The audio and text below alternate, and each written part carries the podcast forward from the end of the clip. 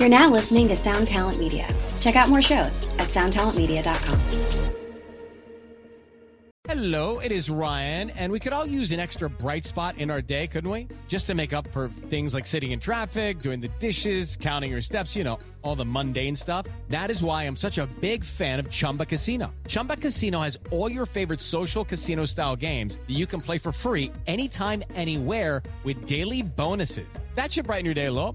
Actually, a lot. So sign up now at chumbacasino.com. That's chumbacasino.com. No purchase necessary. VGW Group. Void were prohibited by law. See terms and conditions. 18 plus.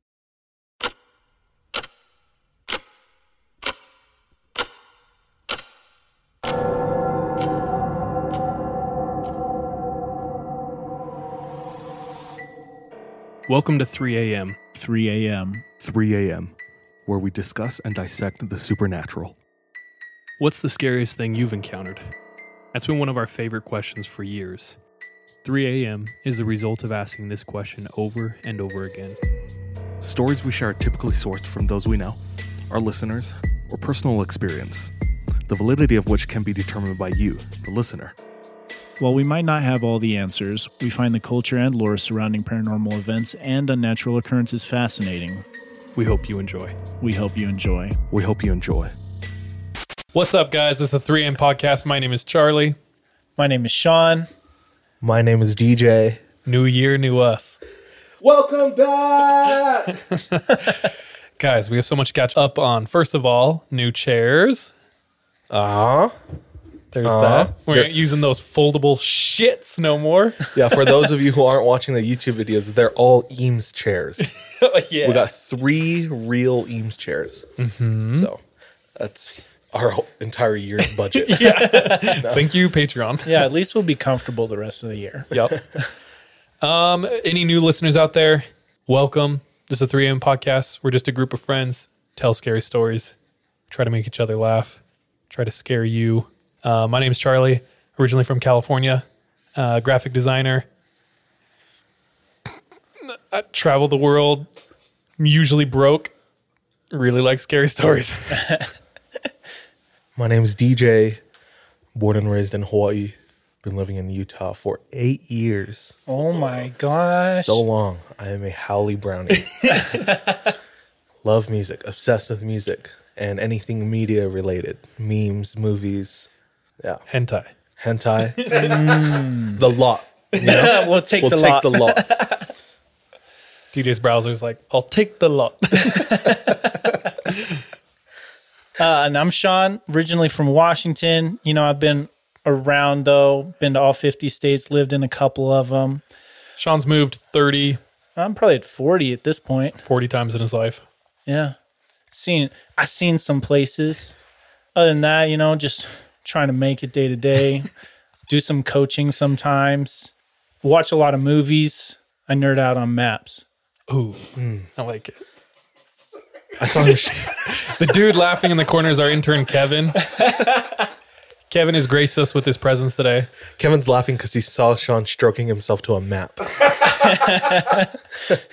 It was a, map map of? quest to Kevin's house. It was just, it was just Google, it was Google Maps on his phone on incognito. wasn't even satellite mode, dude. It was just regular mode. Y'all, y'all have no reason to trust us at this point, but Whether you're new or old, we're going to apologize once again for getting off schedule. A lot of shit went down. First of all, it was the holidays, super hectic. Charles was in Oregon for a month almost. I was in Hawaii for two weeks. Sean was in Arizona for a week and in San Diego for another week. So we were everywhere. I hate when people give excuses, so I'm gonna give you two. and one of them is like is legit. My wife this year has lost three relatives, and it's been really hard. So early in the year when we missed a week, that's what happened. We didn't really say anything, and then just this last month, two more of her relatives passed away. So that's what's going on. Disrupted our workflow. Family comes first. We all we know all you out there understand though, um, but we are back. We're situated. The other thing that happened is we recorded an episode so that we could have one as a backup in case something happened. We went on location in Salt Lake in a haunted place and interviewed our friend Rafen. When we sat down to edit, I- I don't think I told you this yet, Sean. I exported all the audio and it is all messed up. Bro, his place was probably haunted. He's even said a lot of production and stuff has come in and their files get corrupted. And I was like, we'll be fine because I did not believe it at all. What's weird is DJ and I, we've had things like this happen before, and you can usually troubleshoot like mm-hmm. why you can figure out why, but I we cannot figure out why it won't work. If you look at the f- noise wavelength, like you can see it's all there, but when you export it and you listen to it, it's like choppy. Can like you hear like anything else in it, like latent sounds or like a disembodied voice. spirits? No, it, Now the it- waveform is intact, yeah, but when you play it, like the odd, like the signal that's outputting is not the same as what's showing on screen. Like it's chop, it's chopping. it literally is like I'll be talking like, and then I come back, and it's like, but you can visually see that's not the case. I don't know. That and we've tried just technical difficulties all around. We tried to record mobile, that didn't work. just yeah. So for a plethora of reasons, we haven't been able to put out like we usually do. But we're all back in town. It's a new year. We're excited to get back to it. So thank you everyone for your patience. Uh patrons, we have a full episode recorded for you that works. Yeah, we've tested it.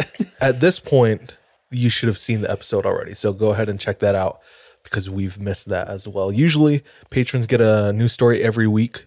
This one's going to be a full episode. kind of catch up for a couple of the weeks we missed. Yeah.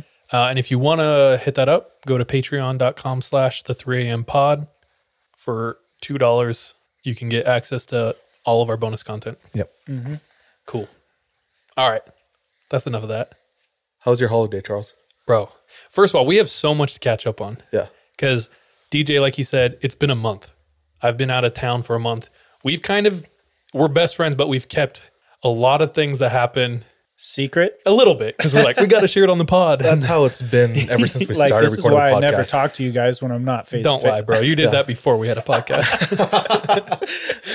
that reminds me, back in the day when Sean and I lived together in an apartment, Sean's favorite game was to go into his room, shut the door, and then when we'd like try to get him to come out, we'd open his door and his window's just open. and Sean had crawled out his window and ran away.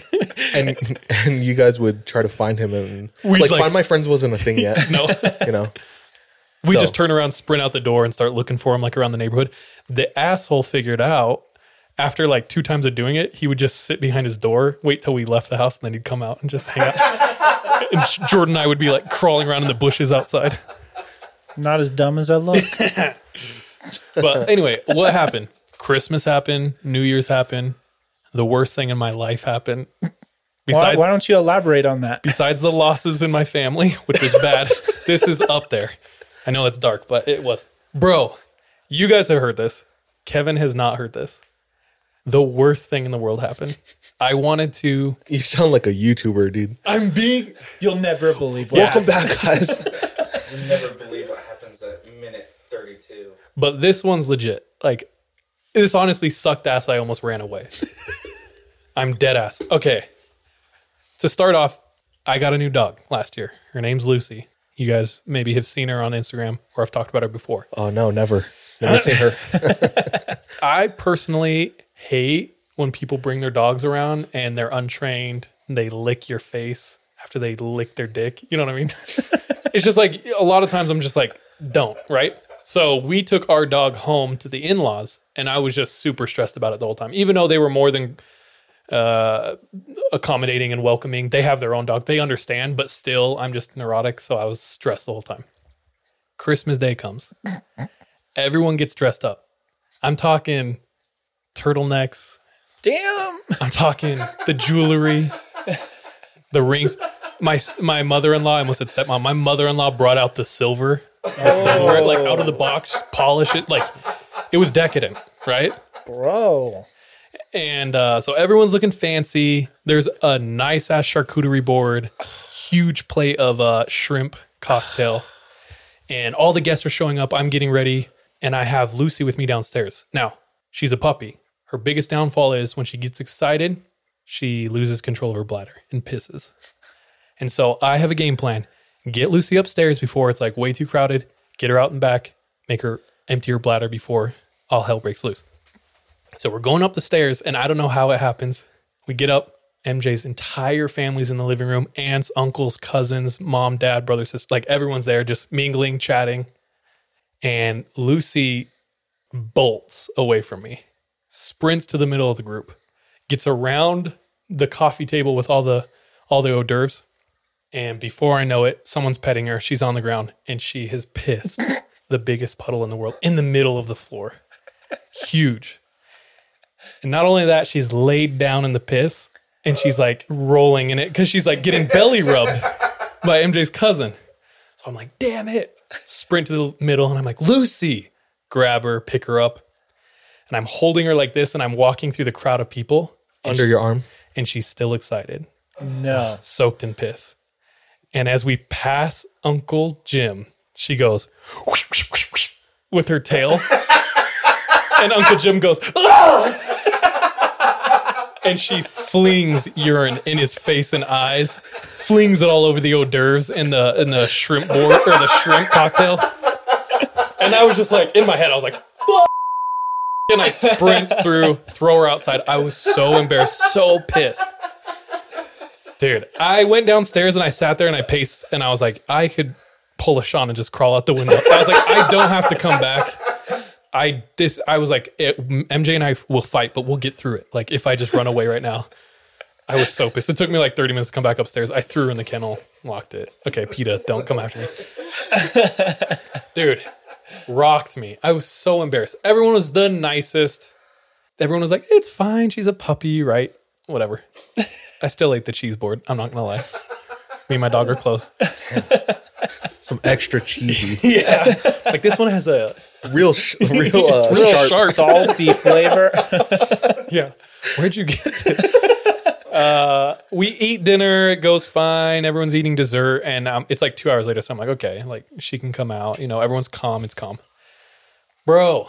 Same thing at the top of the stairs. She just sprints away from me because she's so excited when people are there. And Aunt Michelle this time is sitting on a chair in the corner of the room, big plate, big chocolate cake, huge scoop of ice cream, and a huge dollop of whipped cream on top of the ice cream. And Lucy jumped from one side of the living room and landed in Michelle's lap.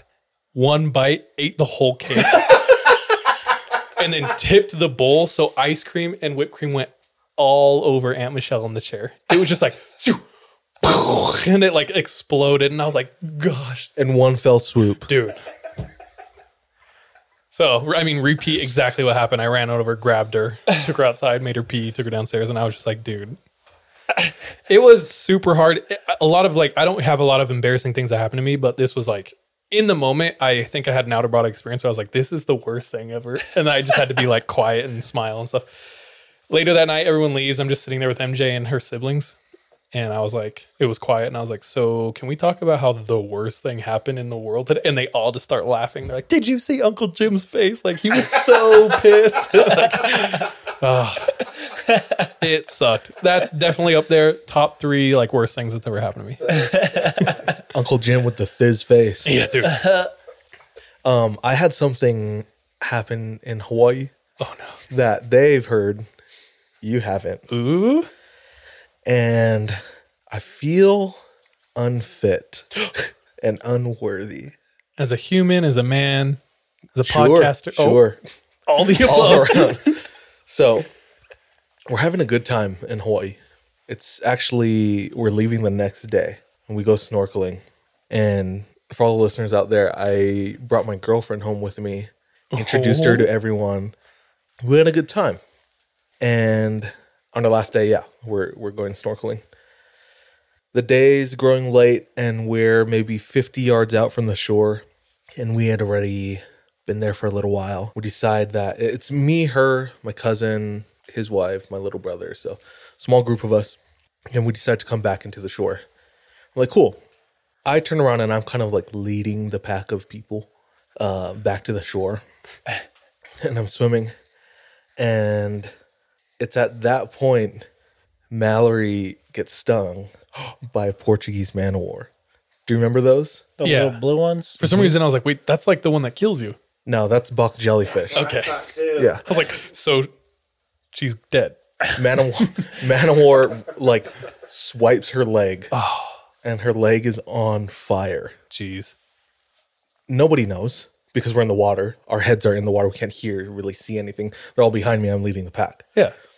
So she is screaming in the water, and she grabs my leg to kind of alert me. You kicked her. My dumbass. Oh no. my dumbass thought that she wanted to race. so I kick her arm off my leg. Yo, bitch! I'm finna win. I'm getting to that sand. Ain't no haole gonna beat me at swimming. Uh-uh, girl, this is my element. This is my Ina. You took it once. I'm taking it back. And I hightailed it back to the oh. shore, dude. I didn't even look back once. Oh, I was swimming so fast, so furious. You get to the land, you're like, damn, I won. Yeah. Like, I get back to shore and I take off my goggles and I'm stoked. I turn around and I look and she's dead in, the, in the water. just belly up. and you're like, wait, uh, But babe, I won. Be, be happy for me. real selfish of you to. Yeah. How dare you get stung while I win this race? So how long does it take for you to realize, like, oh no? Oh, like something's not right. Uh, she's yelling. She's like, "My leg's on fire! My leg's on fire!" And I immediately put everything together.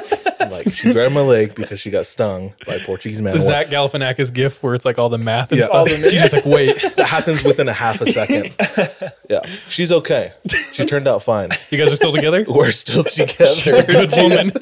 and I'm still unfit and unworthy. Uh, on the flip side, she likes to say that it was a jellyfish to like hype up the story. So I got stung by this huge, huge jellyfish. It's like the biggest one of those look like a used condom. So I, don't, I don't know what you're talking about. They're all like this big. they hurt. I'm not, I'll give you that. Yeah, yeah, yeah. But it wasn't no kraken, ma'am. Yeah. Damn, that's so funny. a similar story we probably already told on the pod, but like last time we were in Hawaii, it was a real issue. We all got stung. Like we swam out to Chinaman's Hat. it's pretty common, especially growing up in Hawaii, to get stung by Portuguese man of war. And if you haven't gotten stung by one, it's like getting stung by a few bees. It's mad uncomfortable. Like it, it hurts. It gets in you- like you get one nervous. specific spot of your body. Like it, it's like a searing pain, and it usually lasts.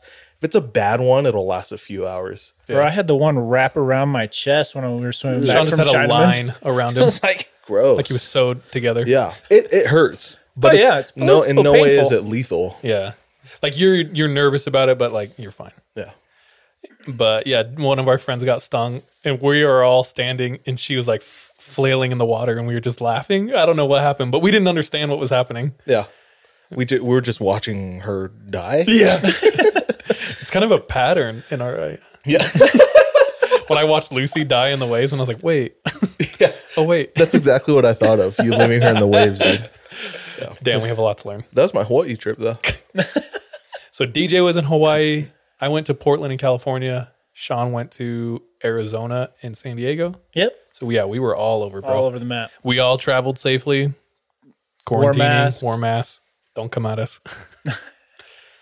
but uh yeah, it's been busy. There's like so much. I don't even know what else to like go over. We drove down the Oregon coast to California. It's dope. So beautiful. Yeah. We got to go back. There's On a highway thousand. one or Yes. There's a thousand places to stop. Every once in a while we were just like, dude, let's stop here. And we stopped and it's like, how is this even beautifuler than the last? You know what I mean? I don't think I've ever cried on like a drive, except for Highway One. Dude, Um, it was the first time I did it. It was so beautiful. Why are you laughing? you absolute dickhead. You head of dick. no, but that's some lame shit, bro. no, I'm just kidding. That's- I ain't about that. oh shit! Go to our Patreon for uncensored. uh, Yo, I mean, I'm not gonna lie. I used to like roll around on my scooter and kind of shed a tear a little bit listening to some emo music. But let's talk about something else. What's up, Sean? I was just gonna say I found this van rental place in like San Francisco. I was like, we should all just rent two vans and all drive up Highway One. Let's do it. I'm It looks one hundred down. It probably has human feces in it. Is that what you said? Totally. and use needles. Oh, They have an app in San Francisco that helps you avoid the human shit on sidewalks it's convenient. because it's that much of a problem. uh, we could start that trip at my dad's cabin. My dad just got a cabin. Oh yeah. Like I didn't really know about it. He like kind of mentioned it, and I was like, "That's wild." Sound like untrue, and then I show up and it's like a real ass. it's a real thing. MJ and I stayed in it a couple nights. One of the nights it was just MJ, me, and Lucy. And he had mentioned he's like, "Yo, careful with Lucy. There's bears. There could be bobcats. There's like hawks, aerial predators, things like that." And my ass is always paranoid that there's serial killers everywhere, right? Hill people. Mm-hmm. hill people exactly that day the hand like this is straight out of a movie. The handyman was there in the day. He had moved the trash cans and blocked our car. And then i get out to like move the trash cans and i was like hey how you doing? And i waved at him. Dead ass this old haggard looking dude stared deadpan at me. And i was like hey how you doing? And he was just like and so i was like okay. I was pissed. I was like what the Dude, I get people walking into the record shop. I say, "Hey, how's it going?" No reply. You got to make this awkward for both of us. Yeah, now? yeah. It's like under my breath. I'm like, "Well, f- you too." you then. buy buy records. Uh, so I like awkward interaction with this guy in the day. Two times I tried waving to him, and he was like, nothing. So that night we're in the cabin. We're watching a movie about time. I recommend it if you want to cry. It's really good. It's touching. But in the middle of the movie, Lucy, who is not like an aggressive dog at all, she's like the most submissive dog in the world. She's a golden retriever. So like, she sits up bolt right and looks over across the cabin at the front door. And the front door is a glass door, but there's a door to like there's a little mud room, so there's a door. So like I couldn't see the front door from where I was sitting. Sits up bolt right, looks at the door, and then sprints over there and starts losing her mind. She pushed open the the door and goes into the foyer, so now I can't see her. And I can just hear her losing her mind. And I'm like, immediately I'm like, dude, the, the handyman's back and he's about to kill us. so I walk over there all slowly and I open the door just enough to where I can see Lucy staring through the front glass door up into the corner. You're Japanese too, so it. you got like plus ten stealth. Oh yeah, dude, he had no idea. My geisha shuffle across the wooden floor. And I open the door and I see a man standing on the porch. And I almost shit myself. Like my heart fell out of my ass until I realized it was my reflection. I because like the, the man like loomed into like the scene and I realized it was just me like looming into. But for a split second, I almost died. But she still was barking crazy. So I had to like lock the door to the foyer and I had to like take her downstairs because like she was just going crazy. So I don't know what it was, but I almost died. It's the spirit of the forest, dude. I guess. But anyway, we should go there sometime. Sounds dope. Dude, uh, Charles isn't the only one who had a crazy little encounter while they were away for the holidays. I think he's talking to you, Sean. Didn't I tell that last? Well, Oh, Charles I went to wasn't here. Patreon. Okay, okay. so, so while I was home for Christmas, I'm s- I'm sleeping down on the couch on like the main floor. Everyone else is sleeping up on the second floor, and I'm sleeping with like They first just- of all, Didn't want you around them. oh yeah, they don't like me. I'm just there because I'm family. It's like my family makes it very clear you're the black sheep. They're like, Sean, you stay down there, and we'll be up here. Yeah. Um. So, but I'm sleeping with a like a face mask so that I don't see the stupid fish tank that's lit up all night right next to my head, and earplugs because I'm trying to be able to actually sleep. So, uh, later on that night, I'm like sleeping on the couch, facing the back of the couch, so my back is to the open room, and I'm like having this kind of dream, but I'm awake. It's weird Yeah. and I just get this vision of seeing the devil. And I'm just kind of confused at first. I'm just kind of like, this is weird. What kind of like devil? So I don't see an image. I just get like this picture in my mind that there's something there and it's the devil, You just understand it's the devil. that it's the devil. Also, keep in mind if you're new, Sean is the skeptic of our group, mm-hmm. the healthy skeptic of our group, and has never had like sleep paralysis ever, anything remotely close to it. So until now, Well, and I wasn't paralyzed. I could move. But as I'm laying there, I feel whatever it is come up behind me. And whatever it is starts breathing just on the back of my neck. Just a that was happened for five, ten seconds. And then all of a sudden this low, sinister laugh. Are you? with I'm me? not even. I'm not even. I'm getting chills telling this. This is so weird for me to hear coming from Sean because, like DJ said, like nothing like this from Sean for the eight years I've known him. as I'm laying there, face back to the back of the couch, all that I can think of as I'm hearing this laugh coming through that I'm hearing is don't turn around. Don't give it the satisfaction. Hmm. And so I laid there trying my best to breathe normal until whatever it was went away. And then I pulled off my mask and I looked around. And I was like, what the f- was that? But here's the thing my parents' house, holiest place in the world. I was, yeah. It's weird that it happened there. It is weird that it happened there. So I have a couple of theories, but I mean, I can tell you guys, I don't know if it's applicable to our listeners, but my theories are, and I told you guys last time after we recorded that essentially what it is, or what I thought I pictured was the devil, or like the devil that's on your left shoulder versus the angel that's on your right shoulder. And I feel like it was coming up on me, trying to tell me that it would have control of me if and and my reaction was don't give it the satisfaction like ignore it mm. and that's kind of what i justified that as i don't know if i'm right And then days later, you went on a trip with Jordan.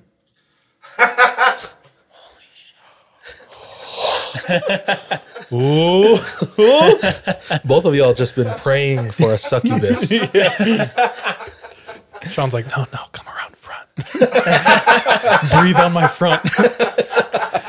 this time i rolled over My lips are here. That's wild, dude. Okay, I don't mean to mock because that's like that would be terrifying to go through.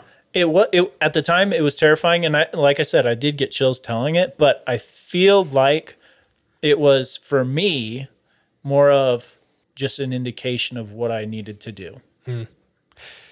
That kind of brings up something I I always think because like some people send in stories and then they'll ask us for like our opinion yeah, and it's like, dude, to me, most of these things that you go through are like a personal journey, and it's like who knows what you're supposed to pick up or learn from that. So like, I don't know. I'm glad you framed it that way because I completely agree. It's like I'm not going to be here and be like, well, actually, what that was, what you know what I'm Yeah, saying? yeah, yeah. But and it was weird the location, it was weird the timing, it was weird that it was me, and all of that put together, I was just like, I feel like this is more of like a sign for me. I could be wrong, but that doesn't happen very often. So Oh, that's crazy, bro. it was pretty. It was pretty trippy when it happened, though. I was like, I was pretty freaked out. Sean's like, okay, I'm not gonna lie, this is crazy. like it, while it's happening, I'm like, okay, okay, this is weird. Yeah, no, I seriously had the hair on back of my neck raised as I felt something breathing on my back. Ugh. It was Dude, it was you, are you seeing this? I never had this happen before. Sean's just like content while it's happening. Actually, I did think content. Oh, that's funny. But that was the next day. That was the next day. I was like, damn, I should write this down so I can tell these fools. It's like, keep going, keep breathing. I, I actually did write it down specifically for the podcast. That's Let's crazy. see, let's see. let's see. Uh, there was one other thing that I uh, wrote down as well. I learned a little bit about my ancestors while I was there. My mom was telling me about her great great granddad's brother. Now, just to give a little background, my mom's side, we're all outlaws and like we're related to Jack Daniel on that side. Like we're basically the wild people of Kentucky, Missouri, and all that area.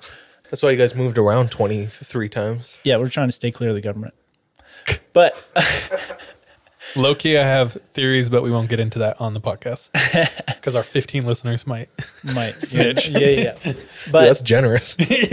she was telling me her great great granddad's brother was an outlaw that at one point had a posse come after him. Like the whole town came together and they went after him.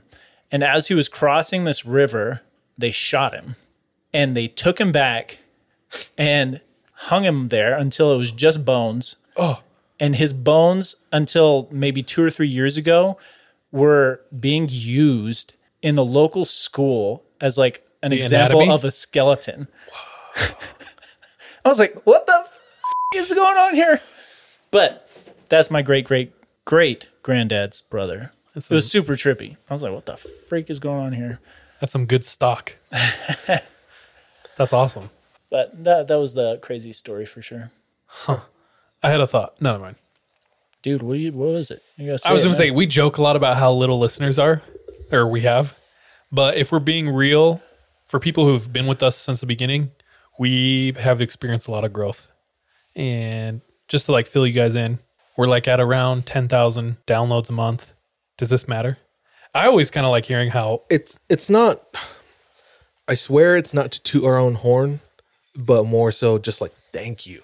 we're ju- we're more surprised than you guys. no, I'm just kidding. very surprised. No, but honestly, yeah, thank you because it's not without you. Like how podcasts work is how they grow is the listeners. One thousand percent. percent. It's you guys listening, downloading, and sharing it with friends. So, like I said, we're about at around ten thousand downloads a month. That's just downloads. Overall, we've almost hit hundred thousand downloads for our like category or discography or backlog. Yeah, Yeah. Everything all together, all, all the analytics put into one. We've been having new people hit us up, and not just from the U.S., but like I don't know if you guys saw the messages from Spain. We have some people from Spain who listen now. Hell yeah. So it's cool. Uh, it's exciting, and we want to put a, a lot of serious effort into like cultivating this community um, because the bigger this is, you know, the more stories will come in, the more we'll have, you know, a fun time.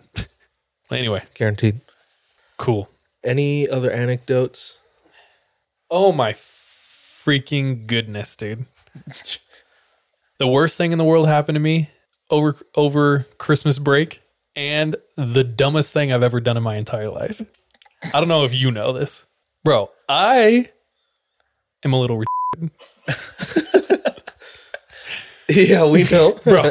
No, like it was. I mean, I feel like it was kind of like a theory, like a pretty supported theory. Now it's confirmed. like it's not no longer conspiracy theory. I might have the tism. Okay. I'm here in Utah. My wife had already gone to Portland to make the funeral. Mm-hmm. and I'm going to fly because I had some things to finish up with work, whatnot. So my wife knows I'm dumb. So she does all my check in and stuff on the flight and just sends me the ticket via my phone. And I look at it, nine, nine o'clock, perfect. Kevin, can you give me a ride? Kevin's like, for sure. I haven't slept in like three days because of work, but I will wake up at 6 a.m. to get you to the airport. I was like, Kevin, you're Sounds the best. about right. It is how that went. um, so Kevin does like the biggest favor in the world. He wakes up at six so we can beat traffic. There ended up being like an accident, so w- I was super rushed. Like I thought I was going to miss my flight, and I was like, if I miss this, I'm screwed. So Well, no, it snowed, so there were two accidents. It snowed. like a half mile. So I was stuck in traffic for like 45 minutes. yeah, so it snowed. Like Kevin said, I don't know if you heard him, but there was two accidents. Forty five minutes added on to it. So like, I literally when I get there, swipe my stuff, go through um, security. I'm sprinting to my. I look at my ticket, and all I see is gate like A eleven or something like that. And the new Salt Lake Airport. It's like a mile. Yeah, you have to run. Yeah, you have to do a decathlon just to catch your flight. yeah, bro. Yeah. Uh, so I'm sprinting, as running as fast as I can. I get to the gate. I see like the last person getting on the plane, and I'm like, Made it. made it. And I run up and I swipe it, and it goes, bam, bam, bam, bam, and it's red. I'm like, oh. And she's like, hold on, do it again. Bam, bam, bam, bam. I'm like, what the heck? And she's like, okay, what's your what's your flight number? And I like look at it, and I'm an idiot, so I like look at my ticket, and I'm like, I have no idea. And I just show her. She's like, okay, huh? Are you going to Las Vegas? And I was like, no, I'm going to Portland. And she's like, huh? And then she's like, um, sir, your flight's at 9 p.m. and I look at my ticket and I was like, I, I said this out. I was like, oh my gosh, I cannot believe I just did that. And she was like, uh, and she was like trying to be nice. Anyway, I'm the dumbest person in the world. There's someone sitting there who like heard clearly and was like giving, like looking at me like I was the dumbest person in the world. And she's like, there's not much I can do. Maybe go try talking to the desk. I go and I stand in line for like 30 minutes. And uh, finally, there's two people. There's an old man and an old woman. And I was like, please get the old woman because the old man looked grumpy as hell. please get the old woman because I in the service industry, old ladies they love Way me. better. They love me. This dude looks like like up. yeah, pissed. Yeah. Uh, and then his desk opens up. I'm like, damn it. So I go up and I talk to him. And I, I preface this with, hey, I just did the dumbest thing in the world. I realize if you can't help me, I completely understand. I might as well talk to you. And he's like, what, what's going on? I was like, well, I showed up for my flight at 9 a.m. and it's at 9 p.m. And he goes, give me your ticket. So I gave it to him and he like, this is the most budget ticket you can buy. I was like, yeah, I know. It was $57. Your So seat's like in the bathroom. They're like, hold on, outside somewhere. Uh, there, he was like, he, he just looks at me and he goes, "There's literally nothing I can do for you."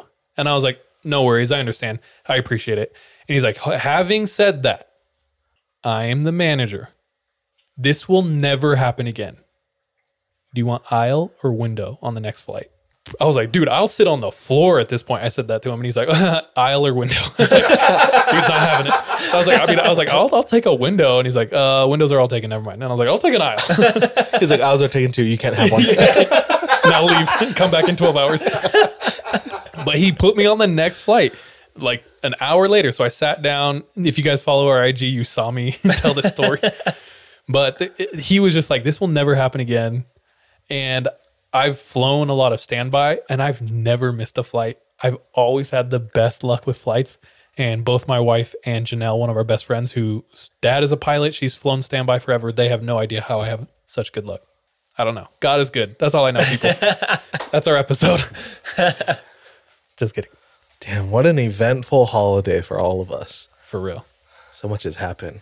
Relationships were tested with jellyfish and races. I got kicked out of my family, my in laws, because my damn dog. Sean got possessed by the devil. so, yeah, guys, it's been busy. But Um, I don't know if this is for the podcast. Mallory passed the grandma test. Did I talk to you about that? the grandma test? Yeah, my grandma. His grandma. Oh, she. Yeah. Well, I knew she would. But Yeah, except oh, oh, except Oh, for the fact that my grandma could not stop saying these words exactly. Mallory, it's what's on the inside that counts. You're a beautiful person on the inside. you're you're so beautiful on the inside. It's like, Grandma, I'm trying to be beautiful on the outside. Damn. I mean, I feel. Do you want to keep this, I don't care. listeners? DJ's grandma is a proud Hawaiian woman who I support fully, and may or may not be a little critical of haole. so it was. I mean, I was stressed for Mal. If you're wondering what a haole is, it's you. you're haole. Exactly. I was stressed for Mal. I was like, damn, I don't envy her position. I don't want to say anything, but that's good that she tested. I mean, passed almost. At She least she passed with talked to flying her. color. Yeah. One jarring, undeniable color Not even a color, it's just a hue. or lack thereof. Um, well, that's important for all of us. It's what's on the inside. Yeah. Yep. Anything else? Yeah, I have an update from an old episode. I don't even know what episode it is, at least a number. But do you remember the game Perplex City? Yes. Perplexity. Perplexity. And what is it? Satoshi. Mm-hmm. Norigami or some shit. Yeah. It's not Norigami, but Yeah. So it's a augmented reality game. So it's almost like Pokemon Go where it's partly digital, partly in the real world. And this game consisted of hundreds of cards where if you accomplish these tasks in real life, then you get the points in the game. And it's like one whole everyone anyone can play it. It's all online. Like you log in and you input, you know, I did this task or whatnot. But one of the rarest cards that has never been completed is Find Satoshi. Do you remember that? Mm-hmm. As of December 2020, Satoshi's been found. What? Yeah. The story itself isn't the most exciting, but the fact that uh, basically the the card find Satoshi was just a picture of this young Japanese man, mm, late twenties, and Uh, who knows, really? yeah, We'll be honest. yeah, Chinese, Korean, whatever. Well, Asian. I mean, age, age too. 12 to 97. oh yeah, that. Damn. If you're going to be like the hardest race to pin down, like Asian is it. I can say that because I'm Japanese for our new listeners. and I'm Chinese and Filipino, so I have like the king of kings of Asians and the, the peasants. You're the gamut, dude. You're the spectrum. Um, Satoshi. It, it was just a picture of him, and the instructions were to find him in real life. And for uh, this game started in like 2006, nobody's found him. Nobody who's played this game, thousands and thousands of people who play this game, has have never found him. And that's not for lack of trying. There was forums and forums and thousands of people working together to find this dude. Yeah. The thing is, is this game came out right before like the age of the internet, you know, like this new age of the internet. Like virality wasn't a thing back then. Like everything was through word of mouth, like emails. you mm, know, I mean, there were forums, mm. but it wasn't like a huge network like it is today. Yeah. You know, so I don't know. I think that that's a huge factor in why it took so long. But somebody used some AI facial recognition software and they input his picture, which I don't know why it took this long, or maybe this was the only AI that worked or something. but Like, they you used, have two billion matches. how many people live in China? Jackie Chan. a billion. A billion. A billion? China. Yeah. a billion. that sounds that sounds about right. yeah, they needed to hone in a little bit on uh, on some aspects. A real uh, eye opener. Yeah. but uh, one picture came up. Oh, one face match. And it was a group of people holding up drinks. And there's one person who looked like Satoshi, but about 12 years older than his previous picture. They bring up the image, and it has it comes from this website, uh, this corporate website, and they find this email that has the name Satoshi in it, or his last name, like Nakamoto or something like that. Toyota. Yeah, yeah, Mazda. It's all Prius. Satoshi Prius. Mazda 3. yeah, that's what it was. and uh, this person just emails this random email Hey, and says, "Hey, um, are you Satoshi as in Perplex City Satoshi?" And he replies, he says, "I am." And they connect through more emails, and he sends like more pictures of his face, like validating, you know, it it is me. But yeah, that case is closed. Damn. oh, congrats. Ton of fun. For real. Way That's fun. dope. two two discoveries last year with Forrest uh, Fenn. Forrest Fenn, Satoshi. We need to find uh, Cicada thirty three oh one. Yep. Sean got a uh, Oh, I got a metal detector. We're about ready to go find all the metal, dude. Nice. Heavy metal, bro. dope, dude. There was a dude look uh, using a metal detector on the beach while I was in Hawaii. I don't know if you found anything, but beaches would be a great place to go metal detecting. I feel like Oh yeah. Go out to like sporting events, beaches. Every winter, like when the lake gets low, that's how you find. Oh, it's just go down much to Lake stuff. Powell, dude. I see. Well, that never gets low. Sorry, no, I'm thinking do- of. they I'm drain thinking it. of. Shut. No, they do not. yeah, I had a friend. No, they two- don't. I had a friend two years ago. We were just getting. We worked on the same team. This was a drone, right? Yeah. oh, did I tell you about this? Yeah. Okay, Yeah. then. Well, our, our listeners don't know. No, they don't even know. no, no, we're we're getting off of work, and she's like, "What are you doing for the weekend?" I was like, "Oh, chilling." And I'm like, "What are you doing?" And she's like, "Well." so you had a. It's like she asked you. It's like Yeah. you- so that she could Yeah, tell yeah, you. Anyway, But uh, did did I tell you this? Doesn't matter. Um, she says my husband and I went to Lake Powell this last summer. We had a drone, and the battery died while it was hovering over the water, and we watched it hit the water and disappear and sink. And we're like, well, that's that. Luckily, their drone has a GPS that tells them like the last location. So Lake Powell drains every year, And at that time, when we were just leaving work, it was the winter. That's when they drain it. She said, My husband and I are going to Lake Powell to find our drone because we have its last location.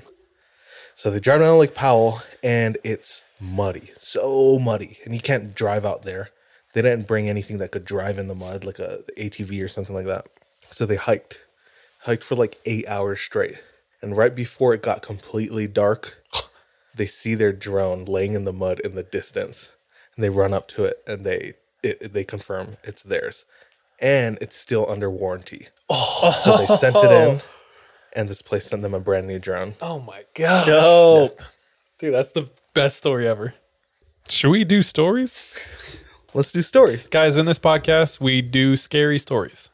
We do our best to get word of mouth or stories that we have sent in from our listeners. So, if you're listening, you have a good scary story, send it in. You can go to our website or you can email us at your friends at the 3am podcast.com. And with that, we're going to roll our 20 sided die to determine in what order we tell our stories. Highest number goes first, and so on and so on. The, Dang. The end. All right, now we take our die. Oh, This show is sponsored by BetterHelp. We all carry around different stressors, big and small. When we keep them bottled up, it can start to affect us negatively. I have benefited from therapy in a way that it's allowed me to feel a lot more light, lightness in my heart, my head my emotions. If that's something that you are needing, if that's something that's missing, give therapy a try. Give BetterHelp a try. Uh, we want to hook you up um, by getting it off your chest uh, and it be a little lighter on the wallet. Uh, go ahead and visit betterhelp.com slash 3am and you can get 10% off your first month. Again, that's BetterHelp, H-E-L-P dot com slash 3am. Hey, it's Kaley Cuoco for Priceline. Ready to go to your happy place for a happy price? Well, why didn't you say so? Just download the Priceline app right now and save up to 60% on hotels. So, whether it's Cousin Kevin's Kazoo concert in Kansas City, go Kevin, or Becky's Bachelorette Bash in Bermuda, you never have to miss a trip ever again. So, download the Priceline app today. Your savings are waiting. Go to your happy place for a happy price. Go to your happy price, Priceline. Reach over here, brethren.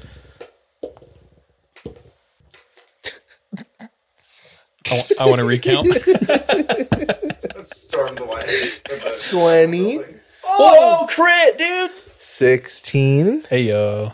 15. So Sean got a 20, Charlie got a 16, DJ got a 15. Yeah, yeah. Order is Sean, Charlie, DJ. Mm-hmm. Bro, I think this is the first time I've rolled a 20 in these rolls. So it better be a good story. Shit. Well, I'm going to defer. All right. I do have a pretty decent story for you. It's not great, but it's decent. okay, so this comes from a mother down in Georgia. We'll call her Carrie. And she has three kids. One day, she's made an appointment for two of her kids to go, go see the doctors, just like checkups. And they're kind of out in the boonies in Georgia they have to go, she said, about an hour away to get to this doctor's office. And the children at the time are one and three years old. So they're both, two of the three are still pretty young. And so, because of that, the doctor's office allows them to get the last two appointments of the day, just so they don't have to mess around with other people being there. So they make the trip, drive all the way into the city of Macon, Georgia, south of Atlanta. I feel like I've heard something that takes place there. Macon? Is it M A C O N? Something like that? Yeah, Macon, Georgia. Macon, Macon. I don't know. I don't know if that's how you say it. Just kidding. I don't know. Sorry, go. It might be that or a podcast where like a true crime happened. Sorry. That's not the point. Maybe. So now they go to the doctors that day. They get the last two appointments. Um, once they get there, she gets the kids out of the car, gets them into the doctor's office. For the next hour or so, they end up waiting. They end up getting in for the appointments. And once they're done, they get taken out. She's putting them all back in the car. And it's kind of getting late now at this point as well. So the sun's kind of going down. As she leaves the doctor's office, she notices the uh, receptionist close and lock the doors. They're all closing up as well. She gets in her car and she turns the key. The car doesn't turn on. So she's kind of like, well, we're about an hour away from home. Can't really get help from my husband at this point. She go grabs the kids again, goes and knocks on the door, and asks the receptionist if she can use their phone, just so that she can call like a local shop or something to come and check it out at least. So she makes the call. The guy says, Okay, we're pretty busy. I'll try and be there as quickly as possible, but it could be a minute. She's like, Okay, I just need the help. So whenever you can get here, that works. She uh, has to leave then the office because they're still closing up. Gets in the car. She's like playing with the kids, trying to look for snacks or something just to like keep them busy. And while this is all happening, she notices all of the people leave the doctor's office. Like legit, they've just closed down. Everyone's gone. She's noticed she's the last car in the parking lot. They just left her? Yep. Yikes.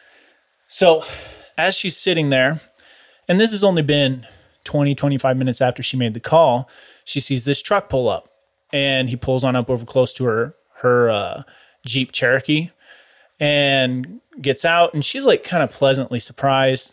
He said it could be a minute, but he's made it here a lot quicker than anticipated.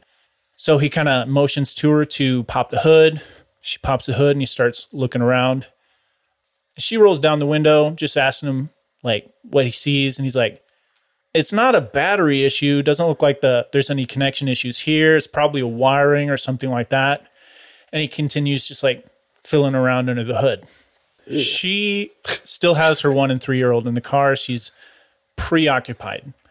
Like she's kind of glancing back and forth between her kids and the guy, and she's she's still sitting in the driver's seat. So really, all she can see is like what she can see through the slit of the hood. Maybe just up. like his hands moving or something. his hands moving. And that's about it. And every once in a while, he'll like just check in with her, be like, "Yeah, I think it really is just a wire here. Do you want to come take a look at it?" Um, she's like, "Really? It'd be wasted on me. I had know nothing about cars. Like, if you could just fix it, I'll have it checked out again by my husband when we get home."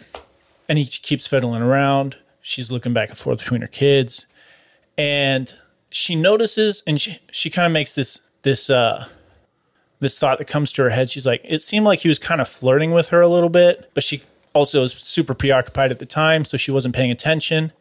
And then as he continued to ask her, just, hey, you want to come take a look at this? Just so you know what's going on or something, right? She eventually notices he's starting to get upset with her. Just like she doesn't want to like make this guy mad. Otherwise, she's stuck here. So she's just trying to be like, yeah, no, really, I, I don't know anything about cars. Like, there's no point. So she's she's just sitting there, and then all of a sudden, another truck pulls into the parking lot. And as this truck pulls into the parking lot, the guy who's under her hood slams the hood, runs back to his car, and takes off. Now the guy pulls up, the, the guy in the new car pulls up next to the her uh, Jeep. He gets out of the car, he introduces himself, calls her by name, and she recognizes his, his voice from the phone as well. And she's like, Oh, well, I thought this other guy was you the whole time. And they kind of both laugh about it, right? Yeah. It was super weird. He motions for her to pop the hood. He starts looking under the hood, and she's preoccupied with the kids. So she's looking back at her kids. And then all of a sudden, this guy is at her driver's side window, The new guy. the new guy.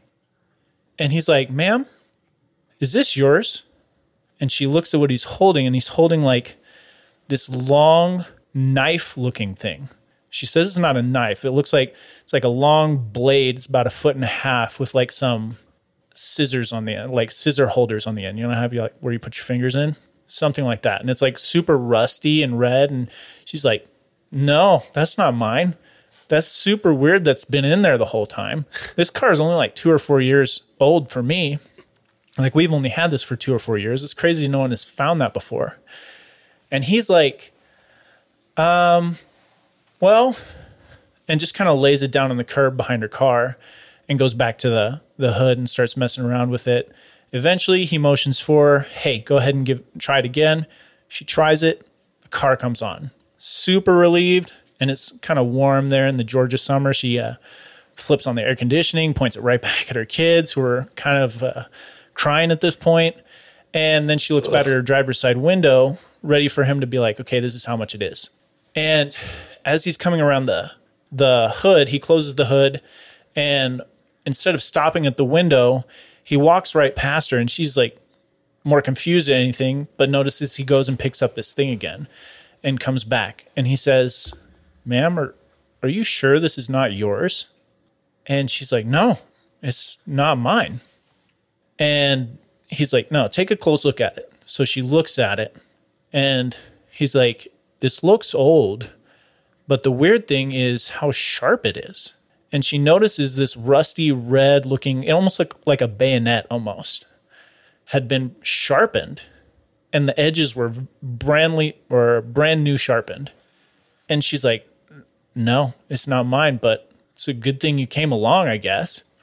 And at this point, she says she's still not really even thinking about it. It's more just like, this happened, we're good to go. And she was out of her element. Her car was broken down. These are not things that were occurring to her at the time. So he hands it to her and he says, Well, you can take it. It's not mine. And so she takes it, puts it on the passenger seat, and heads home. But on her way home, she uh, calls the police of Macon and is just telling them what happened. She's like, "Hey, this guy came by. I called the the repair guy, and some other dude showed up. He may have put this sharp object under my hood. I don't know, like what's going on." She describes the item to the police, and they seem just kind of dismissive, like if if there's no real danger right now, there's not really a problem. Yeah. But go ahead and hang on to it, I guess. Or and like I said, very dismissive from the police. She eventually gets home, decides she's just going to wrap it up in like paper and like puts it away, like a newspaper and puts it away. And years later, because this happened 20, 25 years ago, they end up moving and she pulls it back out again. And that's when she decided to write this story because it's at this point that it occurred to her that whoever it was had some ulterior motive. And then she started looking through some news articles back at that time and noticed that in and around the area of Macon, women had been going missing around that time. So it was just kind of like one of the biggest maybe moments in her life. And like looking back at it, she's super happy, super glad that the actual repairman showed up when he did. But that is Carrie's story. Ugh. Bro, I, not to blame or anything, but immediately I would be like, I would be sussed.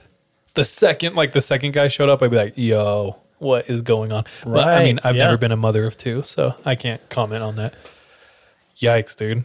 Dude, yeah. And as I was like reading the story too, I don't know if it's like the possibility of this happening, but what if this dude was the one who sabotaged the car in the first place? Okay, that's interesting because I was like, how did he know she was in trouble car wise? Yeah. How did he know she needed help? That's the best explanation. Yeah. He must have seen her pull in, get out. Did something to the car. Yeah. and she wasn't parked right in front of the doctor's office either and she said it was kind of like this this uh brand new road that had just been put through so there weren't a whole lot of like buildings around either it was pretty vacant besides this doctor's office that had just recently moved there so it occurred to me like what if this dude was the one who sabotaged the car and was trying to get her to come out That makes the most sense. Dang, dude. I wish there was more closure, like they caught the guy or there was a guy caught or any- that's too bad. yeah nothing nothing on that front Huh. but super super creepy like if you ever been in that situation of being out of your element and then having things go wrong you do miss some of those little details Uh-huh. Even those these are kind of big details i would say But, I mean, in hindsight. But uh, yeah did Kevin tell the story of picking up hitchhikers? I told the story of when I hitchhiked. Ah. Kevin has a story. Maybe he'll tell it sometime, but the situation was getting really weird. And then a cop pulled up at the right That's moment. When I hitchhiked. Oh, Yeah, I told that on the last episode. what's the one where you guys? Oh, okay. So they, they I made you go hitchhiked. back. They picked Got me you. up. My I was bad. Sitting between them, But it kind of reminds me of that where it's like followed me up. something's about to happen and then cops show up right at Just the right, or someone huge. shows up right at the right time. Yeah, like what if, you know? Bro, yeah, that other repair dude showed up just in time as this other guy was starting to get angry with her, is what she said. So, Ugh. I was thinking about like, what if I was late a little longer, or like even a little earlier, like just time wise. Like what if Like, I how would that hit a the red situation? light that day? You know? What if I took an extra minute in the shower? Yeah, yeah, butterfly effect, bro. I've never seen that. It's actually a decent movie. Yeah, Yeah. Is that you tonight? That's me tonight. Huh. I was trying to think of like any doctor office stories, anecdotes to go with that. And the only one I could think of is when I had to get a physical when I was 16 from a female doctor. And halfway in between her, Uh, for females out there or any male who has never had a physical, for men, you have to drop trow and then they take their gloved finger and they like shove your ball up into the cavity of your body and they say, they say cough. Anyway, so I'm 16. Full Anyway. of, mom, stop listening. Fast forward five minutes. Do not listen. and this female doctor is like, all right, 16 year old boy, drop trow. Take them off. So I like did. And as I'm getting the physical, I'm like, just starting to catch one. You know what I'm saying?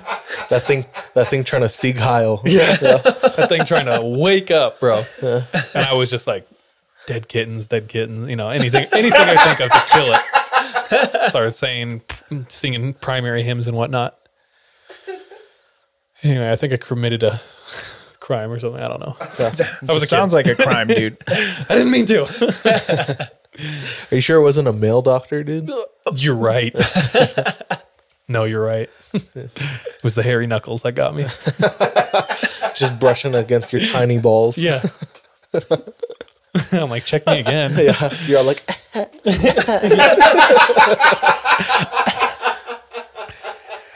Anyway, thank you, Sean. dude. Uh, always like entertaining after situations like that, like entertaining the what ifs or could haves. Yeah. kind of like puts you in a headspace and you're just paranoid and spooky. It's we've like, been in some what if situations before. Yeah, and it's we always, have. we've always like in retrospect been like, well, what was going on? Huh. So, no, I feel that. It's like when I watch the movie Final Destination. It's just everything I see after that is like, Death. yeah. you like load the dishwasher and you're like, oh, oh shit. Oh, that's I'm gonna kill me. I'm Yeah. about to die. Yeah, I'm about to die. I don't know how, but I'm about to die. That's crazy because that same theme of like what was happening or what was really going on is ex- exactly like my story tonight. Shit. Okay, let's go. All right. Well, grab my balls and let me cough. and cough. so, my story tonight comes to us from a listener of the podcast who has asked to remain unnamed. They are a listener of the podcast. They are from Germany and they said they really enjoy our podcast and they listen to it while they work. So, shout out. All right. So, they come from somewhere in Germany, super small village. They said there's about 10 to 15 houses in their village. So we're talking small, surrounded by forest, dense German forest. Uh, it's the winter, and they had this experience on Christmas Day. Whoa. And after it happened, they went home and immediately recorded, like wrote it down. Oh, damn. Okay. Yeah. So Christmas Day, they and their partner had like a huge meal, super full. So they decided to take a walk, help the digestive system work or whatever. And they decide they're going to take this one path that goes from their village to another village. Mm-hmm. There's like a lot of paths through the forest, but this particular one is is decently trafficked, but uh, obviously not busy because it's like there's no one out there. But it's a gravel path through super dense forest. Hmm. It's 5 p.m. It's already dark. It's winter. They take photographs. So with them, they take a huge flashlight and their camera. They're just going to snap pictures just just in case they see anything, right? Honestly, I picture something like this, if we're being honest. Hmm. How daring. I think it's something it sounds like something they kind of routinely do. She said she Oh. likes taking photos at night Yeah. and I think it's a little bit of their routine. Yeah. Uh, once again, I have to emphasize rural and like 15 houses in a community. You got to imagine they like know everyone. Yeah. So they start walking. It's dark. They hit the path, and as they're going down this unlit dark path with their flashlight, their flashlight beam comes across something on the side of the path and reflects brightly. So they like stare at it, they point their flashlight even better at it, and it's a car parked on the side of the path. It's tucked in right against the trees, but right off the path. Now, this is a foot traffic path. No cars are allowed in here. So immediately they're staring at it like super confused. They don't understand, like, not, did not expect to see a car. Right. Their partner walks up to the car with the flashlight, shines it inside, completely empty. All the windows are like iced over, like it's been there for a while. And as they're st- sitting there, the listener, our friend, lifts the camera because they take photos, and this is interesting scene. And they're about to take a photo. When they get a pretty strong impression, don't don't take a photo. So they put the camera down and they look a little bit down the path and they see this pretty distinct tree by the car and they see something in front of the tree on the ground. So they ask their partner, Hey, shine the flashlight over here. I'm going to get some photos. So shines the flashlight at the tree. They kind of kneel down and they're taking these photos of the tree. And as they're clicking away, ksh, ksh, ksh, it's deathly quiet. And their partner leans in and says, Hey, stop. Stops taking photos. What's up? There's someone on the path behind us. Chills. They slowly turn around, and sure enough, down the path and just outside of the beam of the flashlight, they see the silhouette of a man just standing there. It's dead quiet. The man's not moving or saying anything. They decide to stand up and kind of confront them, not like confrontational, but just be like, "Hey, uh," they felt like they needed to explain what was going on. Yeah. And they were just like, "Hey, I'm I wasn't taking photos of your car. It's just this super odd looking tree." And then they're like thinking like, "Why am I explaining?" kind of. And they, they're like, "Well, maybe do you need help? Do you need any light?" Dead silence. So they try one more time. Do you need help or anything? And they can't see him because he's standing outside of the beam of the flashlight. All they hear is, no. Nothing else. It's all happening so fast, they don't understand. But what's weird is, and what they seem to understand, while they're walking on the path, they had been pretty aware of their surroundings. It's boar season, boar super dangerous. It's mating season, so they're already more aggressive. So they were 100% sure that they weren't followed into the like the forest and that he didn't follow them from the city. He must have been there and must have been like sneaking up on them. So, do you need any help? No. And immediately they look at their partner, look back, they said, almost without communicating, they were like, we need to go. Grab their bag, grab their camera, whatever, and they briskly walk away. And they kind of move really fast down the path. They stop, they turn around, and they see the car turn on, pull out of the forest, make a U turn, and pull back in. And They said they watched it repark in like the same spot. So they continued on the path and took an insanely long way home. During the the way home, they were like discussing what was going on. They discussed, you know, was that weird? Yeah. Uh, what was that? I have no idea. They start going over theories. Did you happen to see the license plate? And they're like, I did. I but I can only remember like the first two and the like the last two letters. So they had like a decent amount. And they're like, what do we do? What do we do? Maybe we should call the police. And they look at their phone. It has like 2% battery. And they're like, okay, well, let's just wait till we get home to call the police. So we're in West Germany. They can call the police. I don't know West Germany. Oh. Are you making like a Berlin Wall joke? That's good. Too That's soon. good. I don't know if it's West Germany. There's somewhere in Germany, the Germanic force. I don't know, whatever. Uh, they get home. They call the police. They tell them, hey, we think we saw something sketchy. Someone was driving the car. Eh, They, they explain the whole situation. And they're like, did you happen to get the license plate? They're like, we didn't get the whole thing, but here, here's what we did get. After their phone call with the police, they remembered the license plate and they Googled it. And apparently there was a, they knew enough to where like they knew that this person lived like six hours away. Like the car was registered down there or something like that. What the? They okay, so they said this is another alarming reason because their country is on a super strict lockdown. at the time. So you are not supposed to travel even by car unless it's an emergency. So the fact that he's six hour or that person is six hours away already, they're like, okay, what's going on? The more and more they think about it, things don't add up. They tell their roommate, and the roommate was like, maybe he was like like trying to spy on the people who live kind of close to the forest. Because you can walk along the path and you can see perfectly into their backyard, the back of their house without and they're like, Yeah, maybe that's it. But something just didn't quite add up. So this is what they do know. He didn't follow them in. He had been there for a long time. It's December 25th in Germany, so it's like it's freezing. So there's no like he wasn't camping. He had no light with him. He didn't respond to anything they were trying to ask him.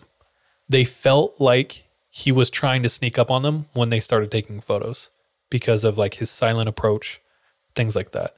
So they actually went and posted this to uh, the interweb and they got people like asking questions and, and giving some theories. Do you guys have any theories of like what they would be doing out there?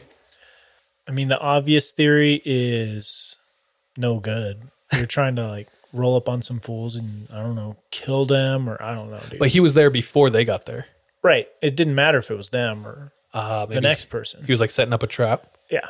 That's what I would think.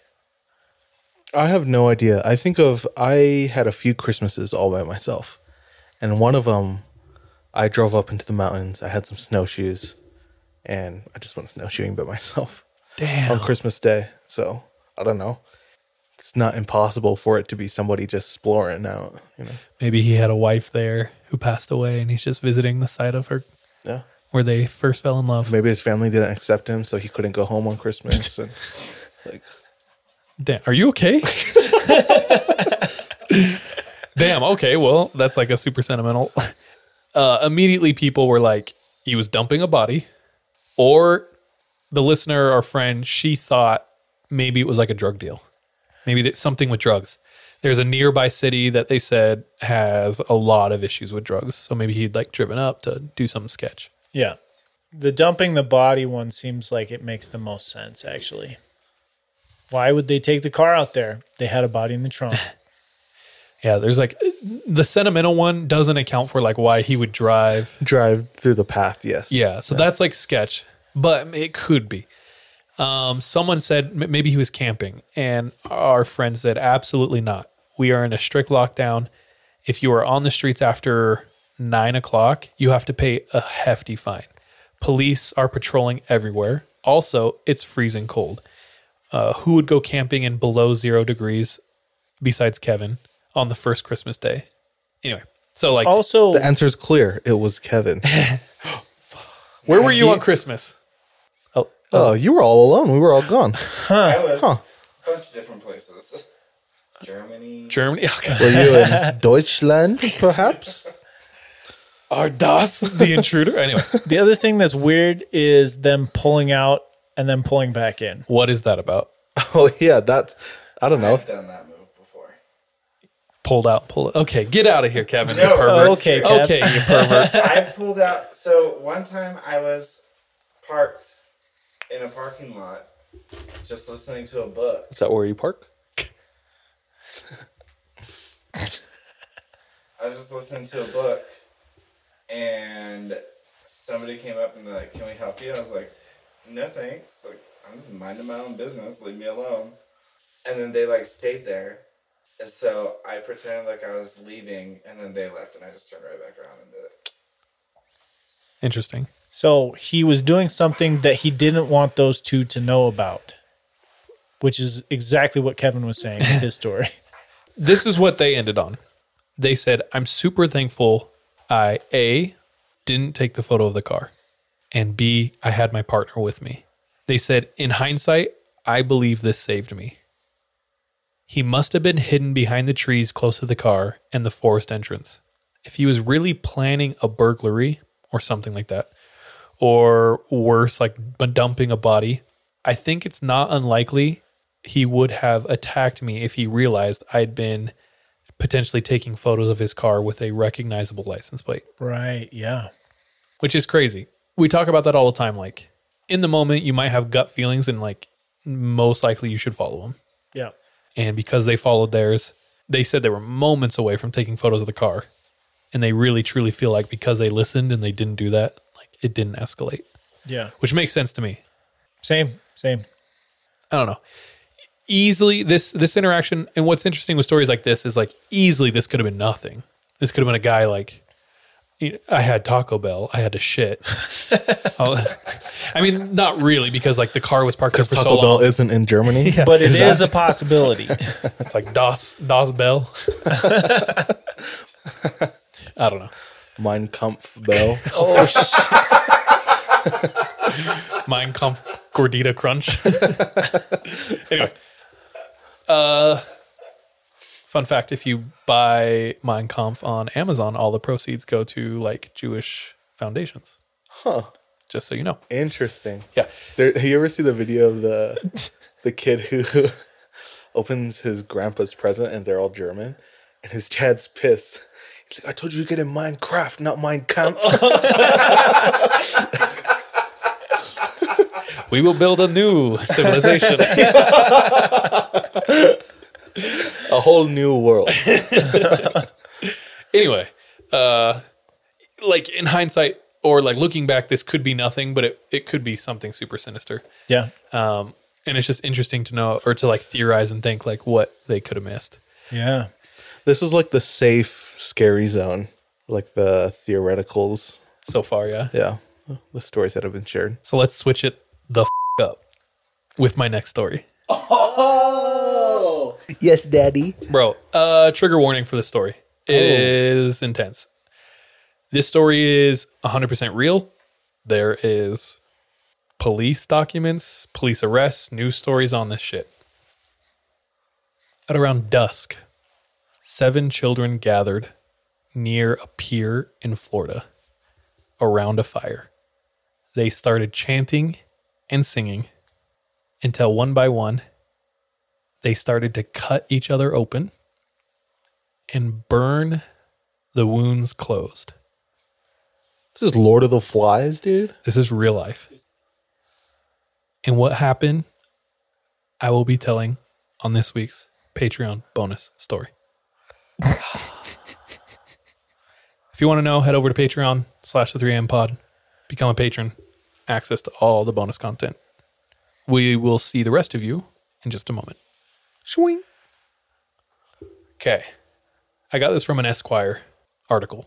So, like I said, yeah, this takes in place in Florida. Pretty standard day in Florida, but even for Florida, it's pretty fucked up.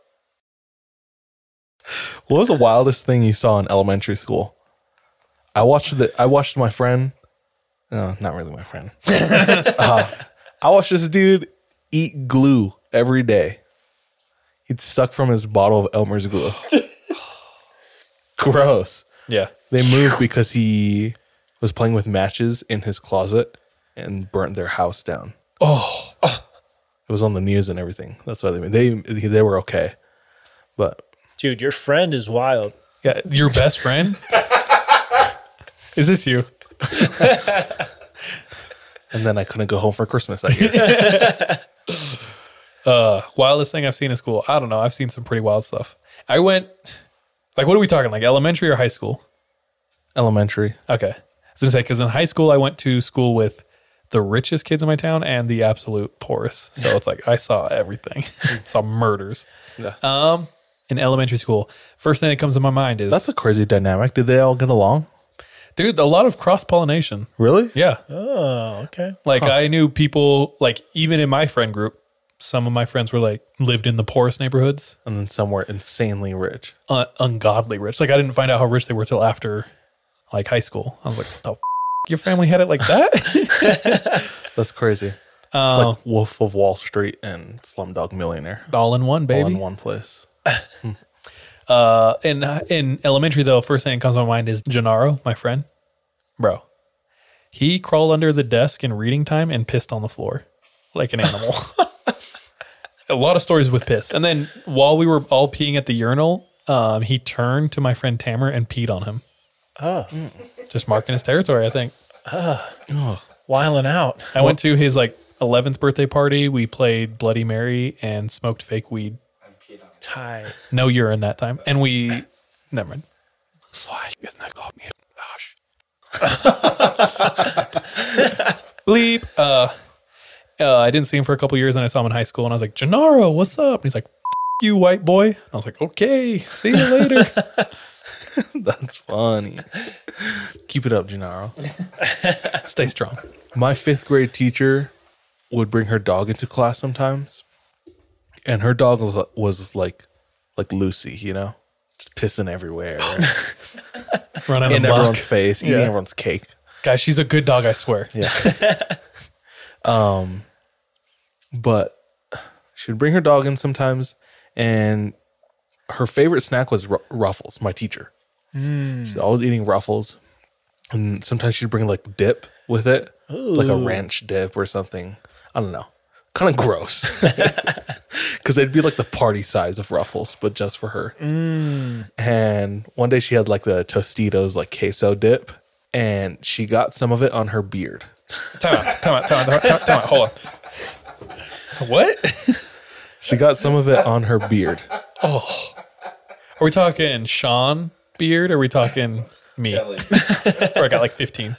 Uh, we're talking you in a month. So, something I could work towards. Yeah, yeah. Um, one of the kids yelled out like, "Miss, you have cheese on your on your chin, on your On your chinny chinny chin chin chin." I mean, her name was Miss Nakamura. She was Asian. I was going to say like 15 of your classmates Yeah. were like, what? Yeah. Chin? Yeah, chin. Here, present. present. and she was, "Oh, I do," and she goes, calls to a dog, and she sticks her chin out, and she lets her dog lick the cheese off her beard like a savage. I hate that teacher. Bro, you had child abuse. I hate her. I hate her so much. Oh, she put me. I can't believe we had timeout in fifth grade. She put me in timeout so many times for no reason. I hate her. I've heard stories about your childhood. I don't know about that. So, no reason. Dude, she made me do this. Dude, yeah, elementary school is wild. She'd be like, getting time out. And then she'd put some cheese on her beard. And you want to get out? You want to get out timeout? Yeah. Yeah, Sean, any stories? From- Uh, this is one time. Sean was homeschooled for listeners. Actually, I was reminded of this story when I went home for Christmas. Uh, when we were living in the 150 year old Civil War house, my room that I shared with two brothers was about 10 foot by 10 foot. And it was an addition to the house. So you like go out into the front porch and then follow the porch to this room. and there was no heating in this house because it was just one fire burning stove in the living room. Oh so I remember You're a time traveler. That's what's really happening. my dad was telling me about this time where he came to wake us up in the morning and he woke us up and our blankets were frozen to the walls. So he had to pull them off of the walls before we could even get out of bed. Oh my God. And I'm just like, well, damn. No reason. This is explains why I have so many issues today. Just 'Cause you going were through freezing so many death? troubles. yeah, that was my ele- elementary school. Oh my god. AKA home. I guess yours was bad, DJ. Sean's out here freezing to death. How are we going to top that? And we're back. I'm just That kidding. I'm was gonna, I'm gonna bring us crazy. back uh, way later or earlier. Oh. But that's me tonight. Okay. So Gang. This story comes from one of our listeners by the name of Miguel. it's so exotic. So, Miguel. Um, ¿Qué pasó, Miguel? Hola, papi. Hola, papi. Papi Chulo Miguel. Yeah. Um, Migueli. I'm gonna try to tell this story Sorry, bro. as if I was Miguel. Okay. Yo So- soy un. O- hola. Buenos noches. Buenos nachos. Okay. Shout out So- my Mexicanos. Anyway. So, uh, Miguel is actually from France. Okay. we. So, Damn, I'm an idiot. Damn. So, my father and I are French, but we also have Spanish ancestry. And our Spanish relatives come from a region called Galicia. So, Spain kind of juts out on its own in from Europe. And then there's Portugal. There's a little part of Spain that goes right over Portugal. That northern part that borders Portugal is Galicia. Damn, I'm picturing beauty. Yeah. Um, I should have looked up a video, one, to figure out how it's pronounced, and two, just to kind of see what it looks like. Yeah, urethra. And, and uh, it it reminded me of London, like there's a ton of fog. Oh, okay. I was It imagining. looked kind of spooky. So I don't know if it was just this one part in this whole region, this one little city or something, but um, that's what the video depicted, and I guess kind of goes along with the scary story. But my father, growing up as a kid, he and his siblings would go out from France to Galicia to stay with his grandparents for most of the summer. You know, they would spend their vacation there. And uh, this town that they were from, not really a town, more a village, super small. And in the 80s, which is when the story story takes place, during one of the father's summers there, or thummers. DJ, we need you to come for speech class. Um, in the 80s, the population of this village was just about 100 people. And Miguel said he's gone back to kind of visit, and now population's like 10. So It's like the opposite the entire world. yeah. um, but super small rural town. Almost everyone there, uh, there they were farmers, uh, except for my father's grandparents. But we would help out with a lot of chores around the house since we were staying there for like two months out of the year. And uh, one day we were all done with our chores, or my father was all done with his chores, and he and his brother had decided to go outside and just play. So they're out in the fields and they're not really paying attention to much of their surroundings when they hear a faint ding, ding, ding, ding, ding. They're looking around like, what's that sound coming from? Or what even is that sound? And they don't see anything, so they keep playing. After some time, this sound is louder and closer. Ding, ding. And they can see coming over the hill a herd of cows, a small herd of cows, about 10 to 15 of them. And a man is kind of just walking with them, moving them along. Like, okay, cool. We're in the countryside. This happens. They're about 13 at the time, uh, dad and his brother. They're in the countryside. This is normal. Except for this man and his herd of cows starts walking towards towards them and towards their property. Like, okay, maybe he knows my grandparents. They get closer and they see this man, and dad instantly recognizes his face. And he's taken back to a conversation with his grandma, Grandma Coco. And she tells him, they, I, I guess they see this man before. She tells dad and his brother, don't talk to this man. I say, why? She doesn't answer. She just says, just don't talk to him. No, don't be around him. Don't go near him. And here he is approaching them. And when he gets close enough, he says to dad, I need help getting my cattle down to the village. There's this pasture close to the village center. And there's quite a lot of cows for one man. So, can you two boys help me? And against their grandmother's counsel, they oblige and say, Sure, we can help. We we See, we will help. And they know the path to the village is pretty open. There's a few houses here and there, and they wouldn't be, you know, out of anybody's sight if anything were to happen. So especially with the two of them, they thought they'd be okay. So they say, "Sure, we'll help." It's broad daylight. It's broad daylight. There's two of them. Yeah. So And honestly, if you're told no as a 13 year old, it's like makes you want to do it more. I get it. I get it. Yeah, so there he gives them instructions and they're walking with the cows and surprise surprise. It's uneventful. Nothing happens. They're walking, the cowbells are dinging. It's so silent. He he remembers because they're in the countryside. There's no traffic, no cars driving around. Just them, the cows, the hooves on the ground. The hooves Yeah. Yeah. or feet? Cow To- feet? Toes. Cow toes. Cow Hooves? Hooves? Fins.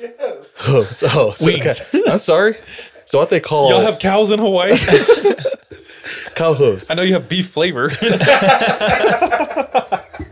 Is that why they call it lactose? Because they lactose. That was funny. Yeah, uneventful. So it takes I don't know half an hour to get to the around the village center, the pasture that the man was talking about, and everything's fine. They don't really speak to each other. They're kind of like skipping along, and right next to the pasture, twenty feet away, is a stream, and I guess this is common. It's kind of dope, but they go up to the stream. They're thirsty, so they drink from it straight. Mm. They go and they bend down to drink water. As they're on their knees and they scoop their hands in the water and they're bringing it up to their mouths, both dad and his brother, they hear while they're slurping ding, ding, ding. And it was more silent than it was when they were walking from their property. They turn around and the second that they got up and turned around, the farmer and all his cows had disappeared. This is open country farmland. Where could they have gone in such a short amount of time? No idea. The only thing they think of is to just go right back home. So they do. They're walking home. Miguel says, recounting this story that his father has told him countless times with little variation, he says, This is the scariest part. I assume my father and his brother were pretty scared at that point. Who wouldn't? So the only logical thing for them to do was to get back home. On their way back, they happened across a few of the houses that they had passed. One of them they assumed was the man's house because the man was sitting on his front porch in his rocking chair, grinning and watching as they walked past. After they realized it was him, they ran back home. He said, I had this, I had chills writing this story down. I have absolutely no explanation to who or what that man was and why he and the cows disappeared all at once. Uh, Miguel said his, I think he said his great grandmother is still around. Yeah. So my great grandmother is still alive, although extremely old. So I'm thinking about asking her about it the next time I see her, whenever it may be. If I get any answers, I will update you guys. Dang. Yeah. I wonder what her experiences were with that man. Yeah. If she had any direct experiences or if it was like common knowledge in the village, everyone needed to avoid the village freak or Why the warning, man? Yeah. Something's Yeah, ha- happened. Also, parenting question: When your kid asks you why, what do you tell them? Just because, like this grandma did, and it obviously didn't work. I don't know. I, personally, I'm willing to like entertain it and kind of explain, but at some point uh, it will be because I said so. Well, Yeah. I'm just gonna give them the most the n- most gnarly story I can, so that they will be too afraid to. Sean's where urban legends start. like all those, uh, all those. You want me to tell you why, boy? There's a creature who walks. You know, all the urban legends Yeah. to t- make kids be good. Yeah. Dude, that story was utterly terrified. Holy cow. I would have been like, "Holy cow!" How is the scariest part of that story? Not the fact that those fools thought it was okay to drink from a stream in a cow pasture. It's clean water. No! In Spain, oh my, They're all pooping everywhere. bro, they were fine. That's how you get dysentery. Just saying. Kevin, you're focusing on the wrong aspects of the Always. story. Kevin's like, wait, they had to walk across town. it was hot. Just because I'm too fat for a fat. Bro, I straight up, when you said in the middle of the ding stopped, chills. I don't know why. I was there. I felt it looking up at your brother and being like, what the f-? You know? I don't know. I never, dude, one of these times we're going to be on a trip and it's going to seem innocuous. It's going to seem just like normal. Like someone's going to be helping us with our gas and like we're going to look up and there's going to be no gas station or some shit. I swear. Um, dude, it, it caught me off guard. I just wasn't expecting that. you know? Oh, yeah. I was expecting like the man to do something. Like he grabbed the brother. That's what I was thinking too. Yeah, yeah. Yeah. like that it seems like a prank but almost to like flex Yeah. because then he's just smiling at you it's like It's just a prank, bro." Yeah. yeah, i don't know Huh. if you're out there and listening please send in your stories if you have any good stories of like the town creep or like the scary person who everyone knows in town like send them in we want to hear it Miguel, thank you. thank, you you. miguel Gracias. Merci beaucoup. yeah my bad about that whole uh, assuming. My bad homie. Tonight was fun. I'm so happy to be back. I'm glad we'll get back onto a regular schedule uh, thanks for all your patience. Thanks for all your support. None of this is possible without you the listener. We're happy you join us every week. And yeah we're excited to hear from you. Happy New Year, everyone. Uh, here's to hopefully a better 2021. bro. I will, don't want to say it for fear of looking like an idiot, but hopefully it doesn't. It can't get any worse. Knocked on wood for us. We're good. All right. Uh, thanks again, everyone out there. Anything else, gentlemen? No, sir. All right. Trust your gut, watch your back. Bye. Love you. Be safe. Be careful out there. Kevin. Bye.